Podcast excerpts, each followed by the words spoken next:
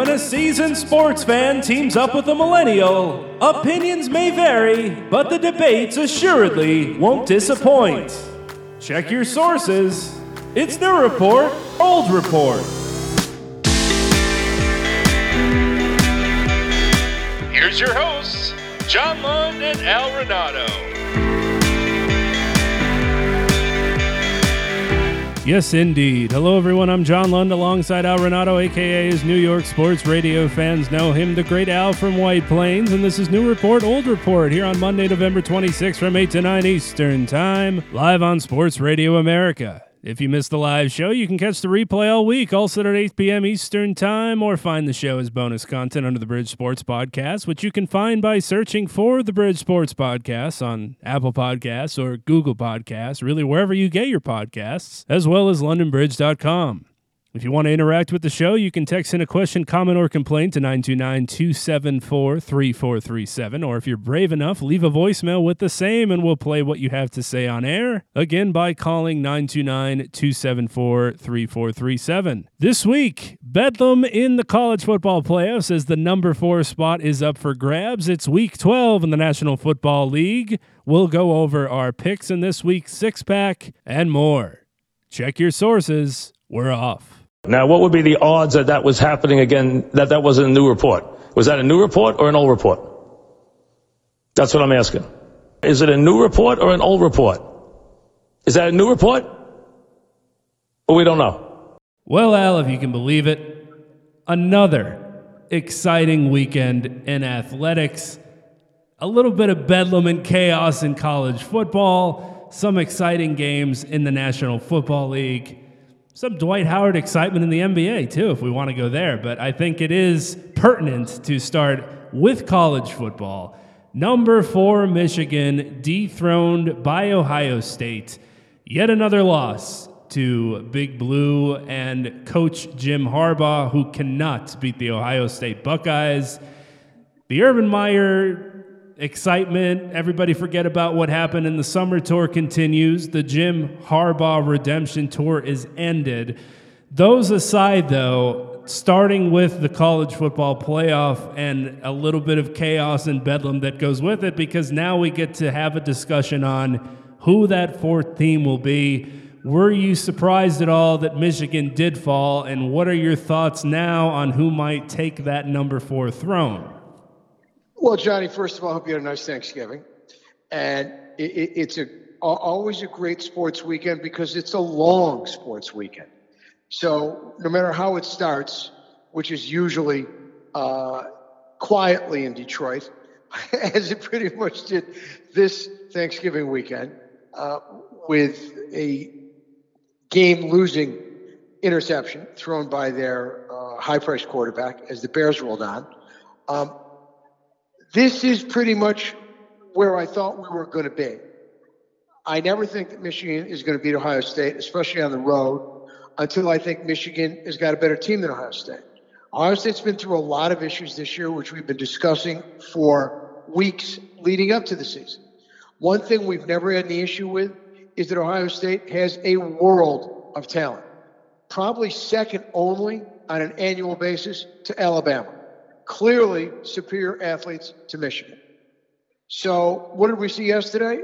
We saw the Ohio State athletes make mincemeat out of the Michigan athletes. How many times did we see Ohio State running free in the secondary? Uncatchable. Michigan guys would have, they couldn't cover them, they couldn't tackle them, they couldn't catch them when they had angles. They were clearly and completely overmatched. Um, and Michigan basically was exposed as a funny team. Because if you look at their schedule, who did Michigan beat? Penn State with a hurt quarterback? That's their best win. They trailed North. I watched them come back against. They were the trailing Northwestern 17 to nothing. They had to battle their fannies off to get back and pull that rabbit out of the hat. So who did they beat? They beat anybody outside the conference? No. They play anybody outside the conference? No who did they really beat to provide us with this gaudy resume uh, that made it look like they were one of the best four teams in the country? They ran up big numbers against completely and totally mediocre competition, as did Ohio State until yesterday. So now the rush on Ohio State is hope they've got the best win. Well, do that. They beat a Michigan team who beat no one badly in their own building. And who else exactly did they beat? They struggled to beat Maryland, who hung half a hundred on them. And if not for missing a wide open receiver in the end zone on a two point conversion, would have lost to Maryland.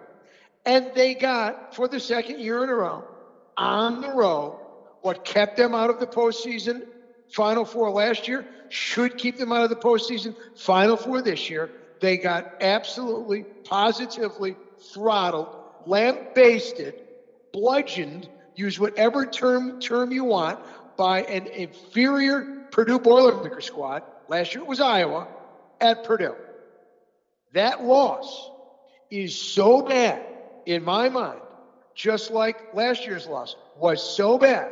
If Oklahoma takes care of business and beats Texas in the rematch of the Red River Shootout, which is their only loss, at the gun in a neutral site, if you want to call it neutral. It's in Texas every year at the fairgrounds. If they come back and win that game and avenge their only loss, I really don't care what Ohio State does to Northwestern. My vote goes to Oklahoma for the Final Four.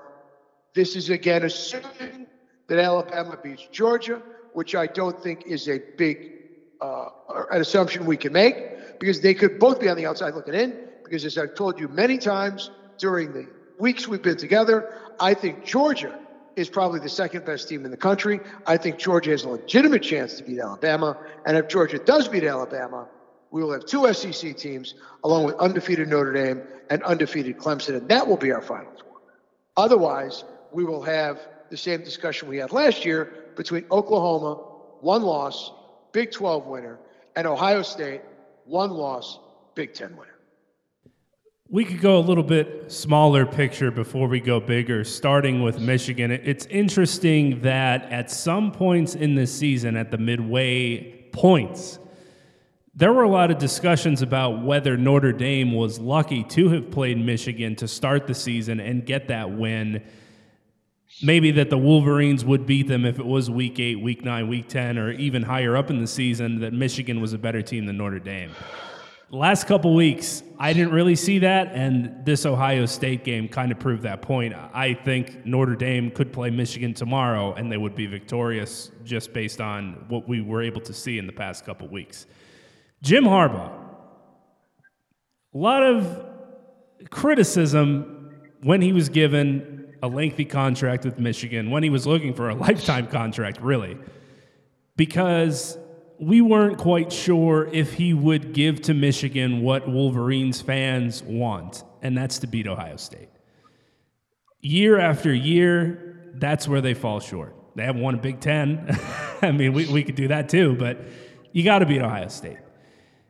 This is another crushing blow to Jim Harbaugh, to Michigan football. And, and it's hard for them, though, to be able to say, all right, well, we're just going to get rid of him. Eh, I don't know. There's a lot of money wrapped up in Jim Harbaugh. For Jim Harbaugh, though, I mean, does there come a point where he decides to leave Michigan, maybe go back to the National Football League, take another college coaching job? Can we paint a picture on what we might see come next season or the season after that for Jim Harbaugh? What's what's going to be the case with him is the question. Well, you know, I, I can never answer a question quickly and briefly, especially one that long. Uh, in, in terms of as a coach, I'm a big Jim Harbaugh fan. He did an incredible job at San Diego. He did an incredible job at Stanford. He did a tremendous job at San Francisco in the NFL. He's done a good job at Michigan so far. He has not been able to beat Ohio State. Why has he not been able to Ohio State? Because, with the exception of two years ago, they have not been as good as Ohio State. Two years ago, they were the better team. Uh, they lost a heartbreaking game. Could have well been determined on a bad call uh, that resulted in that game going into overtime. I thought a lot of us thought there was a stop on fourth down. Michigan would have won the game. Instead, they said he got the first down. Ohio State wins in overtime. Michigan does not have the players that Ohio State has.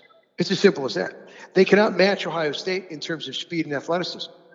They just cannot do it. If you watched it yesterday, if you didn't see it, I mean, you're blind. Michigan beat a lot of mediocre and some decent teams. They beat them with defense. They beat them with solid, simple offense where they got Shea Patterson more involved in running the ball. But I mean, look at who they're throwing to versus who Ohio State's throwing to. They're, they're throwing to one big play guy in Peoples, who they double covered all day and took him you know, out of the game in terms of getting down the field. They're throwing the ball to a six foot eight inch, 260 pound tight end who dropped three huge passes one for a touchdown, one for a first down uh, on third down when the game was still in the hat, and another one that went through, he jumped too early and got his clock clean on a quasi target. That's who they're throwing to in a big spot. Ohio State's throwing to guys who are running 4 4 40s all over the field you know, who they simply can't cover, who they're clearing out. They got one quarterback, Michigan, who they went at all day, number 28, because he couldn't cover a statue. They ran guys underneath uh, on clearouts who, after they caught the ball, didn't get touched for 30 yards because they were created such distance between the defensive backs, then they couldn't catch them, even though they had angles on. So, like, and, and there were three chances for Michigan to, to take, I don't want to say take over, but make a statement in that game. Opening kickoff, first play, eight yards, up the middle. Second and two. Do they run the ball and try and establish something in good field position? No, on second and two, straight drop back. Offensive line gets destroyed, crushed. Third and nine, incomplete. Three and out. Minute and a half later, it's 7 nothing. Then they battle back. Two drives. End in field goals, 7 6. Get a third straight stop. Get the ball back at midfield, first and 10, down 7 6. Chance to now really continue making your statement. Show a little oomph. Take the lead. Get them on their heels. Three and out. Punt to Ohio State. Next thing you know, Ohio State's got a two touchdown lead. Then lo and behold, you know, a touchdown, the boot on the kickoff, the terrible play by the Ohio State deep player that gave Michigan seven points. Then inexplicably, let's go for two. That's where I blame Harbaugh. Right. Why are you going for two with 21 19 at the end of the first half? Why are you doing that? You give the momentum right back to the other team. You don't make it. It's 21 19. And then, of course, they go down the field. And luckily for Michigan, don't get a touchdown. They had about the two yard line. Wind up kicking a field goal to get the momentum back. And then at 27 19, Michigan gets the ball back, has a chance to again put together a drive, get down the field, show them that they're in the mean business, and boom, they turn it back over to Ohio State uh, after a short series, and that's your ball game. 27-19, Ohio State's got the ball back, could turn the sets off there. Every time they had a chance to at least make a statement in the game, put their imprint on the game, they did not have the ability to do it. And they don't have the ability. They don't have the players. I like Shea Patterson. Um, but, you know, against those athletes and who he's throwing to, a lot of errant throws with a lot of pre- lot of pressure on him. A lot of pressure on him. You saw throws that were catchable, but they weren't leading guys, you know, to where they were open. And on the other hand, the Ohio State quarterback had all day to throw. Zero sacks from that supposedly juggernaut defense. Had all day to throw.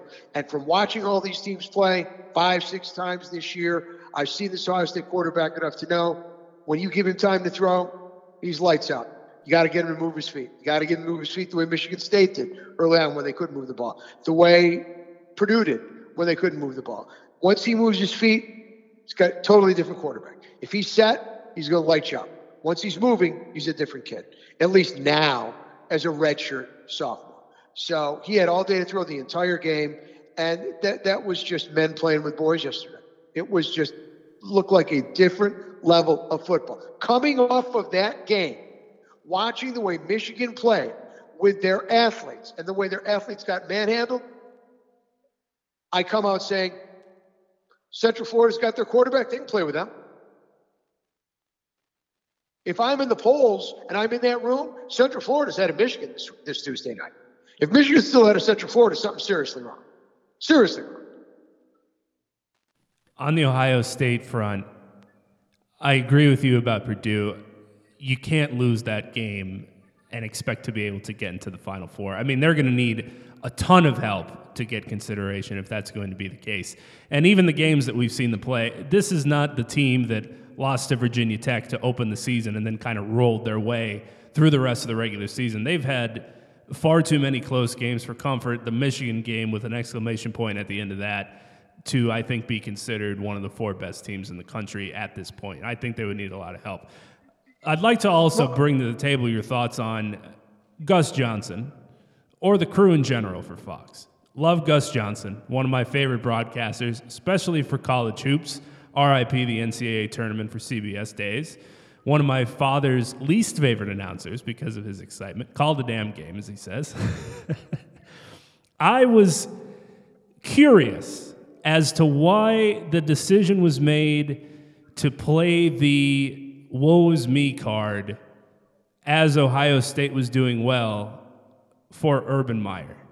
The physical ailments that he's gone through, kind of a redemption tour type of narrative that they were trying to give throughout the game. Again, based off what happened in the offseason. And I told you this would happen. It happened quite early in the year, but here we go again in a big game. We're doing feature stories beforehand. We've got the camera on him all game long. What a trooper he is to fight through his. We don't always need to make redemption tours in sports for the people that don't necessarily deserve the redemption tour. You can say Well, that this was a great win. You can give praise to Ohio State. I think they did a little bit too much. Is all I can say about it. I don't. I didn't need it. All of it. It, it was. It was a little bit too much where you felt a little bit uncomfortable just based on some of the things they continued to repeat throughout the game. I didn't think we Well, we got to hear about the headaches. You know, moving in different directions. How are we focusing? You know, not not not concentrating on certain things so much to avoid the headaches, the health issues. Not, I mean, Gus, give me a break. All right, you know, call the game. Call the game and lighten up a little bit on, you know, th- th- this is the time for all of us to stand up and salute the great Urban Meyer and what he's accomplished this year. By the way, they've beaten nobody except Michigan. And it on what I saw yesterday, they, you know, well, they've got the best win of, of, of you know, between them and Oklahoma. They do? You tell me West Virginia couldn't play with Michigan? You tell me Texas couldn't play with Michigan? You know, enough with the crapping on the Big 12. Let's crap on the Big 10. Wisconsin was supposed to be terrific. They sucked. Penn State was supposed to be terrific. They were mediocre. Right? Northwestern's playing in the championship. Michigan State was supposed to be really good. They stunk. I thought this. I thought this was going to be a great year for the Big Ten. It was not. Right. It is actually a down year for the Big Ten. A down year for the Big Ten because two teams that we thought were going to be terrific were nothing remotely resembling terrific. In fact, they were, one, one wasn't very good in Wisconsin, and the other one, Penn State, was pretty good, pretty good, and literally that's all. Pretty good. That's Michigan's big win, pounding Penn State with their quarterback banged up. Ohio State's big win, pounding Michigan at home. That's it. That's it. What I'm looking I think, at. Oklahoma, I, think Oklahoma, I think Oklahoma's win against West Virginia is every bit as good. Right. Yeah, the, yeah, none of those teams can stop a strong win. But you want to know what? You go out there and try and stop them. Right. Remember, th- this is the Ohio State team, like I said, gave up half a hundred to Maryland. Maryland. And should have lost. Maryland. Should have lost the game. Maryland. what I'm looking at is Maryland. Half a hundred to Maryland. I don't want to hear about Oklahoma's defense. Half a hundred to Maryland. That should be on a shirt, by the way, for the Maryland faithful. Let's take a quick break to pay the bills. He's Al Renauto. I'm John Lund. We'll be right back with the new report, old report here on Sports Radio America.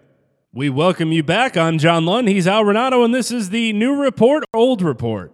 What I'm looking at is Notre Dame's in no matter what. Sorry, folks. I think Off- Alabama. off of- and, and can we just throw in off of not a nail biter, but nothing remotely resembling their most impressive. Oh, right. No, they, they didn't play well against USC, who was viewing that game as, as their season Super Bowl, which they Yeah, should they're have. trying to save their coach's job. Right, which they should have. So I give USC a lot of credit. I give Notre Dame credit for not losing the game, at least pulling out a win at this point. On the road, absolutely. You got to battle. They weren't at their best. USC was playing for everything and, and fought like fought like Trojans. Just not good enough. I'll say Alabama beats Georgia. I'll say Clemson's okay with Pitt. Let's I go think, back uh, there. Can we go back there Absolutely. for a minute? All right.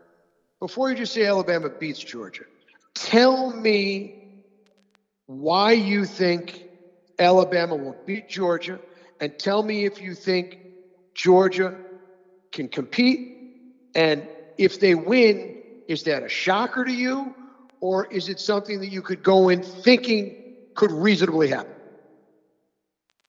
I would say it can definitely happen. I, as we have mentioned on this show, at least on my end, I think Georgia is the number one team that could compete with Alabama on both sides of the football. Just seeing Alabama basically steamroll their way through the teams that could have given them trouble. And even this Auburn game. Obviously, Auburn's not rolling out Cam Newton not having the greatest of seasons, but the game is usually close. It's it's going to be a battle.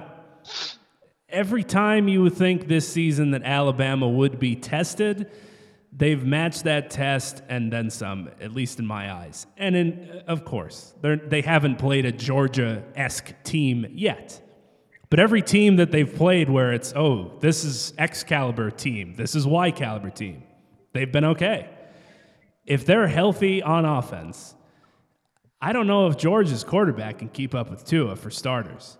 If that's how the game goes, if it ends up being a shootout. If it's a defensive battle, still give a slight edge to Alabama. I wouldn't be shocked if Georgia won, and I wouldn't mind seeing the chaos that ensued from it. But it's hard for me to bet against Alabama just based off of them not really showing much weakness in the games this season where there was a chance that you could see it.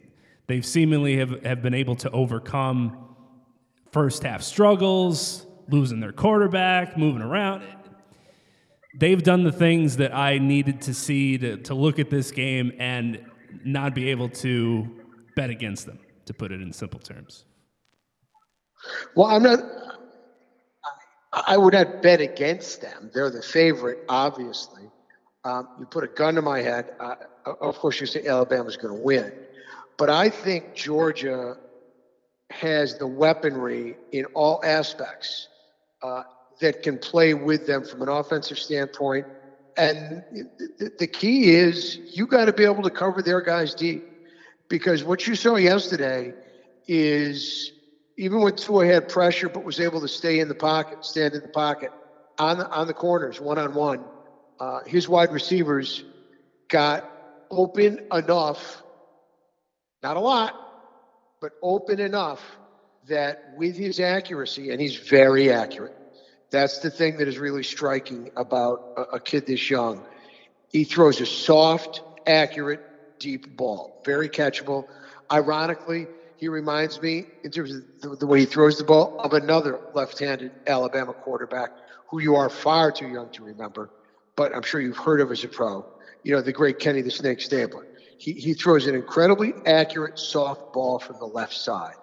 Uh, but you've got to have the corners to cover them deep. You've got to be able to put pressure on Tua. And on the other side of the ball, you've got to be able to run the football. Georgia has two terrific backs. Uh, I think Fromm can handle this kind of game. He showed us last year he can handle it. Uh, he's a year better. They've also got the change of pace, pace in the freshman quarterback, who's the most highly recruited player in the country, who they can bring in and give different looks uh, with his contributions. Uh, they have wide receivers who can fly. Uh, I, I just think it will be, if we ever had a chance uh, to see that as a championship game, which in all probability won't, uh, would make for a great game. You know, we saw it last year. I, I think a rematch this year would be tremendous. Um, but we're going to see in the SEC title game. And I think the team that comes out of the SEC title game is going to win the national championship, whether it's Alabama or Georgia, uh, because you make, in all probability, if Georgia wins, they're probably the two seed. Alabama probably drops to four, which means they get Clemson. That's going to be one of the most intriguing aspects of this. If Georgia should find a way to beat Alabama, does Clemson jump up to one? And do they make Georgia and Alabama play each other again at 2 3? Does Georgia jump up from four to one? Does Bama drop all the way down to four? I would think logically the last thing the committee would want to do would have Georgia and Alabama play again in the semis. I think you would want to, and you, you, there, there's no, I, I think you can't look at if it panned out, whether and whether it's Oklahoma or Ohio State, um, you know, on the outside looking in. You know, if your four are the two SEC teams, Clemson and Notre Dame, I think you probably have Notre Dame in all our minds would be number four. But, you know, does Clemson jump up to number one? Does Georgia jump up to number one? Does the committee look at it from the point of view is we, we really don't want them to play again in the semis? You know, after we just saw them in a knockdown drag out conference championship game. If we got to have them play again, let's have them play in the finals. But then again, maybe not.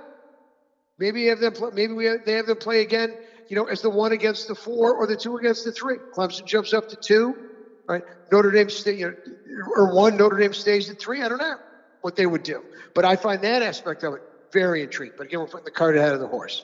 The the the short answer to the long question is that I believe that Georgia, of all the teams, despite what a, what a great year Clemson has had, the fact they're undefeated, I still think on a neutral field, the team I have the most confidence in being able to battle Alabama on all sides of the ball. Uh, also, special teams, a far superior kicker, far superior, if it ever came down to it, would be Georgia. As it stands now, though, happy days for ACC radio. Because if Clemson and Notre Dame face each other, we got one in the national championship, no matter what comes our way. But we went from last week posing the question of, are you excited about college football? to this point to now, we're flying.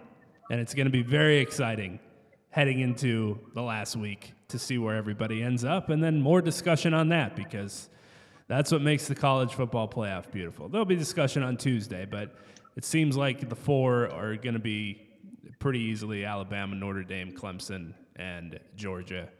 And I put Clemson behind Notre Dame, not on purpose, but it doesn't really make a difference to the National Football League, where they play for pay, okay?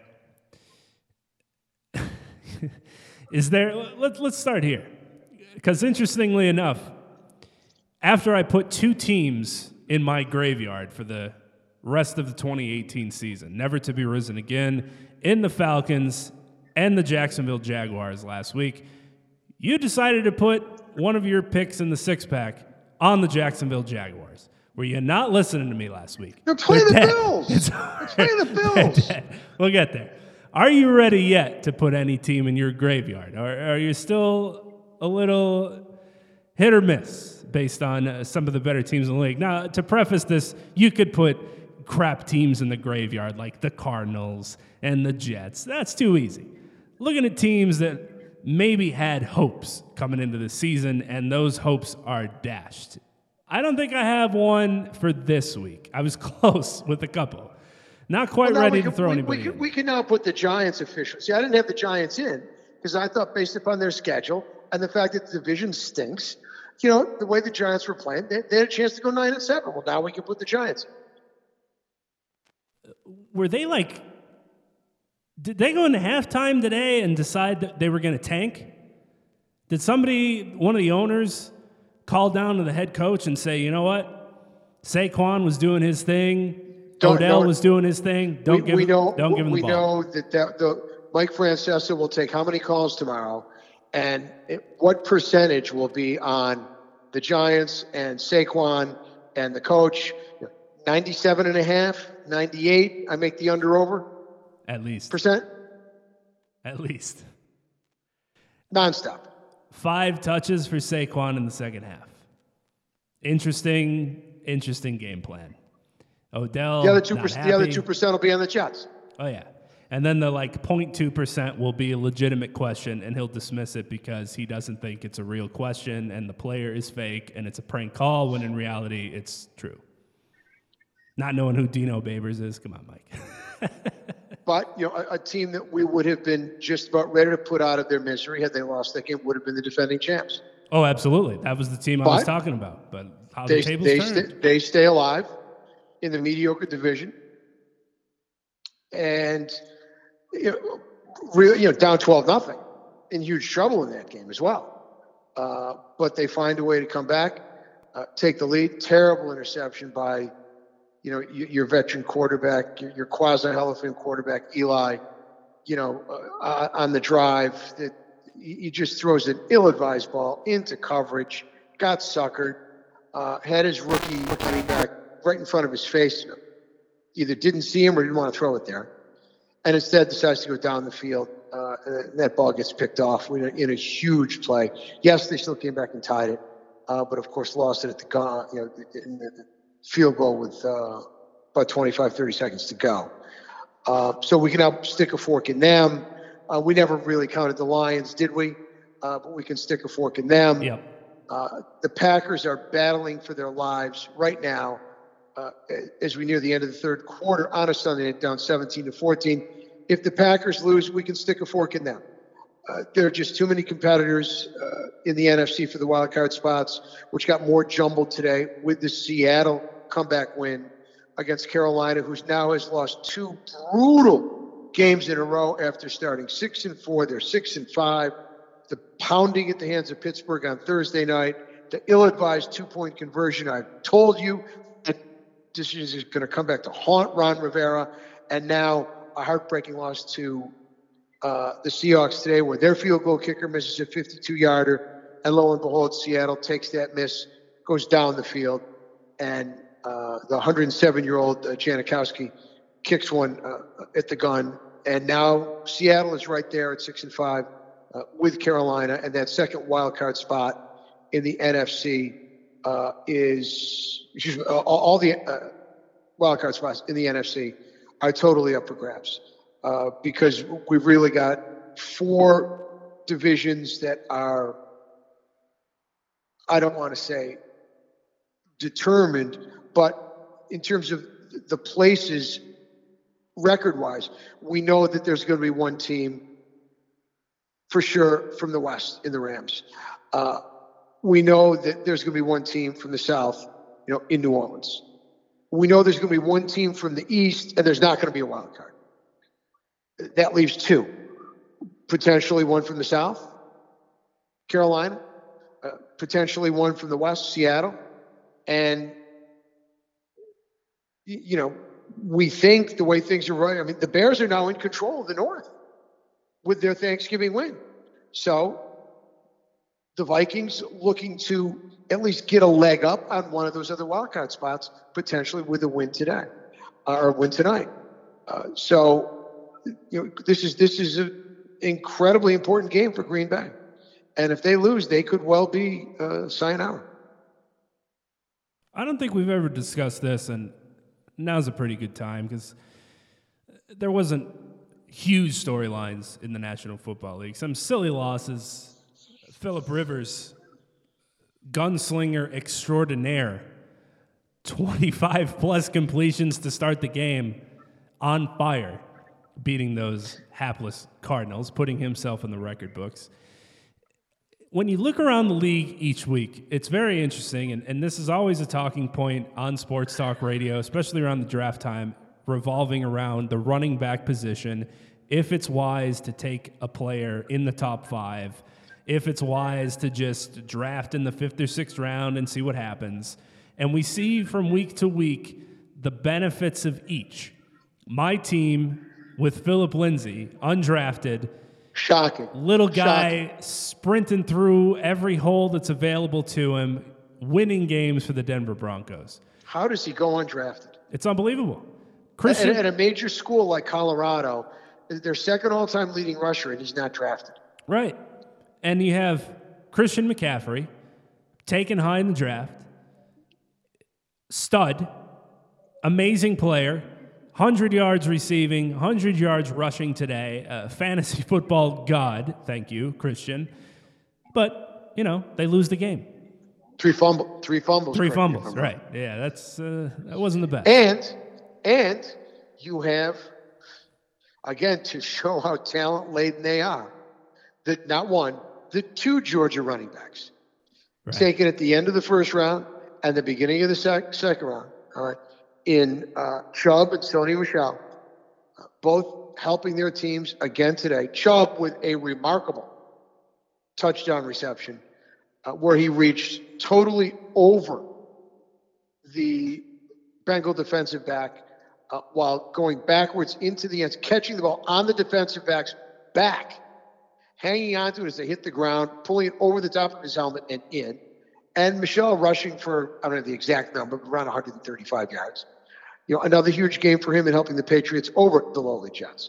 Two guys that I loved coming out, two guys I desperately wanted the Ravens, uh, one of to get their hands on, uh, but of course they traded up to get uh, what may be their next quarterback. That remains to be seen.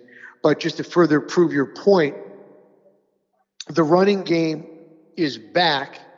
Drafting a running back or signing a running back in your team's case uh, to be an integral part of your offense, young legs can be huge. And for all of these teams, it really has been. We need to look no further than New Orleans. Uh, Ingram was the Heisman Trophy winner, high round pick, but they stole Kamara last year. I believe in the fourth round. Correct me if I'm wrong. Regardless, third, fourth, a pure heist, and he has been really, I think, in the last two years for that team, the biggest difference maker for Drew Brees. Because he's given Drew Brees a game breaker of a player wherever he touches the ball on the field. Whether it's behind the offensive line and a running play, whether it's out in the flat on a reception, whether it's over the middle on a reception, whether it's down the field on a reception, he can literally score from anywhere on the field. He is that electric. And he's not one of those guys who is, you know, 5'10 and 180. He's a big, strong kid who can fly, has great balance, great footwork, and can literally score from any spot on any play out of any formation in which he gets the ball. And that just speaks volumes to what you just said in terms of the impact uh, that these guys are making. Well, it's just it's amazing that there's still no tried and true method. You can't put anything set in stone. Saquon Barkley, phenomenal. Giants aren't winning any football games. Ezekiel Elliott, phenomenal. He does help the Cowboys win football games here and there. James Conner from the cloud, stepping in for Le'Veon Bell, not missing a beat, making their running game successful. It's just amazing that we've seen so much success happen from the guys that you wouldn't expect it from, and then see the same success from the guys that were taken with the third, fourth, or fifth pick, but the team in general isn't doing well and they can't get victories. It's amazing that there's no, well, this is what you should do type of answer for it yet. That's what's been making it so exciting at the running back position because you could just throw a dart at the board in the sixth round and end up with gold or you could take what you expect to be gold, but that might not make your team overall a better one. It's such an interesting dynamic, and it is fun to have that running aspect be a huge part of the National Football League again. Perfect example, and it's not because it's my Ravens. The- kid out of Rutgers, his second straight 100 plus yard game, you know, in back-to-back wins for the Ravens. Um, you never know where you're going to find them. Free agency, draft, high, low. The bottom line is they have huge impact on what your offense can and can't do. And you know, we, we see it literally every week. All shapes, all sizes, all colors. Um, size, speed, power, uh, all variations thereof. Uh, all making quick friends of their quarterback. Let's take a quick break to pay the bills. He's Al Renauto. I'm John Lund. We'll be right back with the new report, old report here on Sports Radio America. We welcome you back. I'm John Lund. He's Al Renauto, and this is the new report, old report.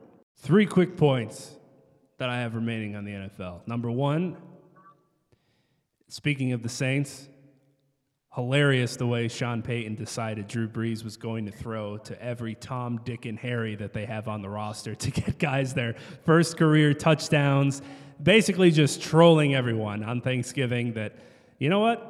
We got a couple great receivers, arguably one of the top three best in the National Football League, and Michael Thomas. We're just going to throw it to whomever we like today and get everybody to touch the ball and get a touchdown. Hilarious for that. Number two, another hilarious moment Cleveland Browns facing the Cincinnati Bengals. Their now former head coach, Hue Jackson, on the sidelines Interception. Browns. The gentleman runs over, hands the ball to Hugh. Thank you very much. After the game, Baker Mayfield asked about having him on the sidelines and gave a very perfect Baker Mayfield answer in yeah, you know, this guy asked us to go out there and play for him every week and fight for him every week. And then before you know it, he drops us at the drop of a hat and goes over to Cincinnati. I mean, paraphrasing, of course, but I thought he had a great response to that question, short and to the point. Number three, my Denver Broncos coming from the clouds. Going from, boy, I, guess we're packing this in for a draft draft pick, Vance Joseph on the hot seat, to are we going to try and make the playoffs now? Because they're not playing anybody good the rest of the way, except for the Chargers at, at the end of the season. And by then, the Chargers could just be sitting there, guys, in week 17, already clinching their spot. Bengals, Browns, Raiders, Cardinals, I think. I, I mean, not really shaking in your boots if you're a Broncos fan looking at the rest of the way. An ugly win today, an unexpected win today, but how the tables have turned in a couple errant throws from Big Ben. Most shocking outcome of the weekend, as far as I'm concerned as you know from my six pack. That's right. And it was the 49ers, not the Cardinals. I mistook the uh, you know the red and maroon. E- e- either way, either way, e- either way. I mean, the, the, of that bunch, you know, clearly, you know, outside of San Diego, of course, the Browns are the, the toughest one. Uh, you know, and who would have ever thought we would have said that? Right. Toughest game left on your schedule, besides the Chargers, is the Browns. Bodes well for the rest for, for, for, for the Broncos. Uh, very surprised at the outcome of that game today. But never know. You never know what happens when you go into Denver, as we've talked about before. Tough place to win. Yeah. First time Baker being there too. You got to figure the Broncos will be favored in that game to win. All right, let's hold our breaths and uh, get this six pack out of the way again. well, a stellar college weekend for yours truly as I go two and one, and I'm going first because my picks are always in first. So you know, uh, age before beauty. So uh, you know, I go first there as well. Uh, I I thought I was in really good shape for a sweep. Uh, I took the alma mater plus six, Syracuse up to BC, Chestnut Hill. Uh, never in doubt with the six. The win at, at, points you know, it got back to a touchdown lead, but the Cuse puts it away uh, comfortably, 42-21, finishes nine and three, and puts themselves in pretty good, you know, in, in pretty good position for a nice bowl game. You know, maybe they get an Outback Bowl out of it, or, or a Gator Bowl. You know, uh, who knows? Maybe we'll, we'll see. But you know, a, a, a good season, two losses of the three losses are the final four teams. And the other one, because of the goofy configuration of the ACC, was to division champion Pitt. So quality losses all, you know, Pitt in overtime, which they gave away, Clemson on a last possession at Clemson, the only team to stay on the field with them, and then obviously the lamp basting at the hands of the Fighting Irish. So that was an easy win. Uh, no, no problem there. Very proud of uh, of the way they bounced back. Um, my second pick was uh, really had to look back on it late, but rivalry game. Uh, I, as you know, love Georgia. I thought at 14 and a half, the line was taking candy from the baby. I think it was 14 and a half. Um, up 45 7. You know, 45 21, I'm starting to think, you know, are the walk ons on? But that one pretty handy, uh, pretty, pretty one pretty handily. And Auburn's down 17 14 plus 24 and a half in the Iron Bowl. So I'm thinking uh, three in a row for AWP. And then obviously we all know what happened in the second half. Uh, never to be heard from again. We go two and one as Alabama comes back and punishes Auburn uh, in the second half. So two and one on the college front for yours, true. Well, Q taps for me because it was one of those weeks. Also went with Auburn. Very unfortunate. Took Clemson because that's been the theme of me for the six pack on our show. And Clemson usually doesn't let me down with their ridiculous lines. Another ridiculous one this week 26 and a half in a rivalry game. Oh, so close. Oh, so close. They did have a chance. Uh, for whatever reason, they were still scoring with like 35 seconds to go.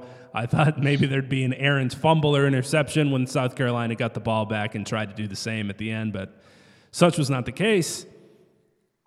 And sticking in the ACC, went with NC State, playing a, a, a terrible team. No, I shouldn't say that, being working for ACC Radio. They won the game. They did not go for the extra point in overtime, of course, and only won by six. 0 for 3. Taps plays loud and clear. And which not, also resulted in, in, the firing of the North Carolina coach. Yes, yes, it did. Which that's nice. It would have been nice to get the extra point. For the push, and, and, also a pretty wild brawl ensuing in the end zone. Yes, and uh, we'll keep taps playing in the background because it's not going to get much better as we continue here, at least from mine. Uh, one and two for me. Uh, I, I, think I deserve some kind of booby prize for. This may have been the first time in the NFL portion of the six pack that anyone's taken the Bucks this year. You're right. Certainly was that. for me. So, in, in, terms of a gutsy pick, I, I took the Bucks at what I thought was a very cheap line, minus two, because I knew Winston was starting, and I, I, happen, as a player, I happen to like Jameis Winston. As a person, he's a tool. All right, he, he just can't get over himself. Uh, he just can't figure this thing out. He can't stop being a, an absolute positive schmo. But I actually think he's got a chance if he'd ever get his head on straight off the field I think he's got a chance to be a very good NFL quarterback. We've certainly seen glimpses of it, and we saw more of it today in a start as they handled the Niners without any trouble at all, uh, minus two. Uh, the aforementioned Jags, I, I just thought if they're ever going to win a game, this is the one. Right. What, what, what if we thought that line would have been in the beginning? Well, maybe not. Maybe not that much different you know, coming off the offseason when the Bills made the playoffs, but at the beginning of the year when we saw what the Bills were and the Jags were out 3 and 0, 3 and 1, what do we make that line? Probably 10 and a half, 11 on the road. They're laying 3 in Buffalo. I'm all over it. Never had a chance. Never had a chance. Never had, ne- never had the lead. So, you know, th- that one bites the dust. And, you know, play number three, uh, you know, chance to go two and one uh, and, and, get a four and two out of it for the weekend. Uh, but uh, you know, simply just you know, not to be, not to be, and at the hands of my Denver Broncos too. On top, I, I just you know you have to remember as a Ravens fan and, and, and an original Browns fan, It pains me to pick the Steelers. But I figure, all right, they pulled a rabbit out of the hat last week. They're on fire. No disrespect to your team. They're, they're not very good. Oh, no. You know, the Steelers should be able to go up and down the field in this game, which they did. But lo and behold, despite the fact they went up and down the field, they couldn't score. Four turnovers, I believe. Three interceptions for Big Ben, I believe. I lost count. And, you know, again, I figure a cheap line on the road. Pittsburgh minus three in Denver. I think they're going to win the game. Whenever I think a team's going to win the game, I'll lay the three. Uh, no, sir. Absolutely not. Can't even get it to overtime. So, two and one in the college front, one and two in the pros, three and three overall, an incredibly successful week for AWP on the six pack.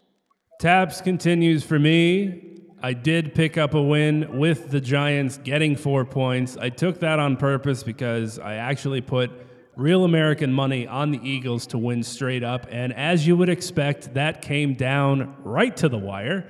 Not a great look. Of course it did. Can't make things easy. I don't even know why I did because didn't make much of a difference since I had taken the money line, but I did it just for fun. Got the win though. They only lost by three. Colts giving away eight and a half. Too much. What was what, what was the money line? One thirty for the Eagles. Yeah. Oh, it was like minus two twenty. They really? were they were very much favored in the game, which I thought was a little surprising. I figured it'd be closer to like at least in the 100s. It was in the twos. I'm shocked. Yeah, it, it was ugly, but it, there was a promotion going on, a double your money type thing if they won. So I figured, well, let's roll the dice. Colts, great win in real life. Not a great win with the spread, giving away eight and a half, only winning by a field goal, but thankfully they still won. Uh, real quick on that, I don't know why, eh, when you have your star quarterback finally playing some of his best football of his career, why you would put him out at wide receiver and allow him to get walloped Just catching a ball. Mind, mind, mind boggling. What are you doing? Mind numbing. Mind numbing. What are you? You know, th- they are now one for two uh, in that in that play this year. Uh, for football fans everywhere, NFL fans, let alone Colt fans and Andrew Luck fans, let's hope that the rest of the NFL season and for the rest of his career, their record on that play is 0 0. That one should be removed from the playbook, sent to the sun. Or Whoever- if you're going to do it, switch the quarterbacks. but- switch the quarterbacks out. Don't have Andrew Luck catch You- it. you have him throw it. Have him throw it. Ah.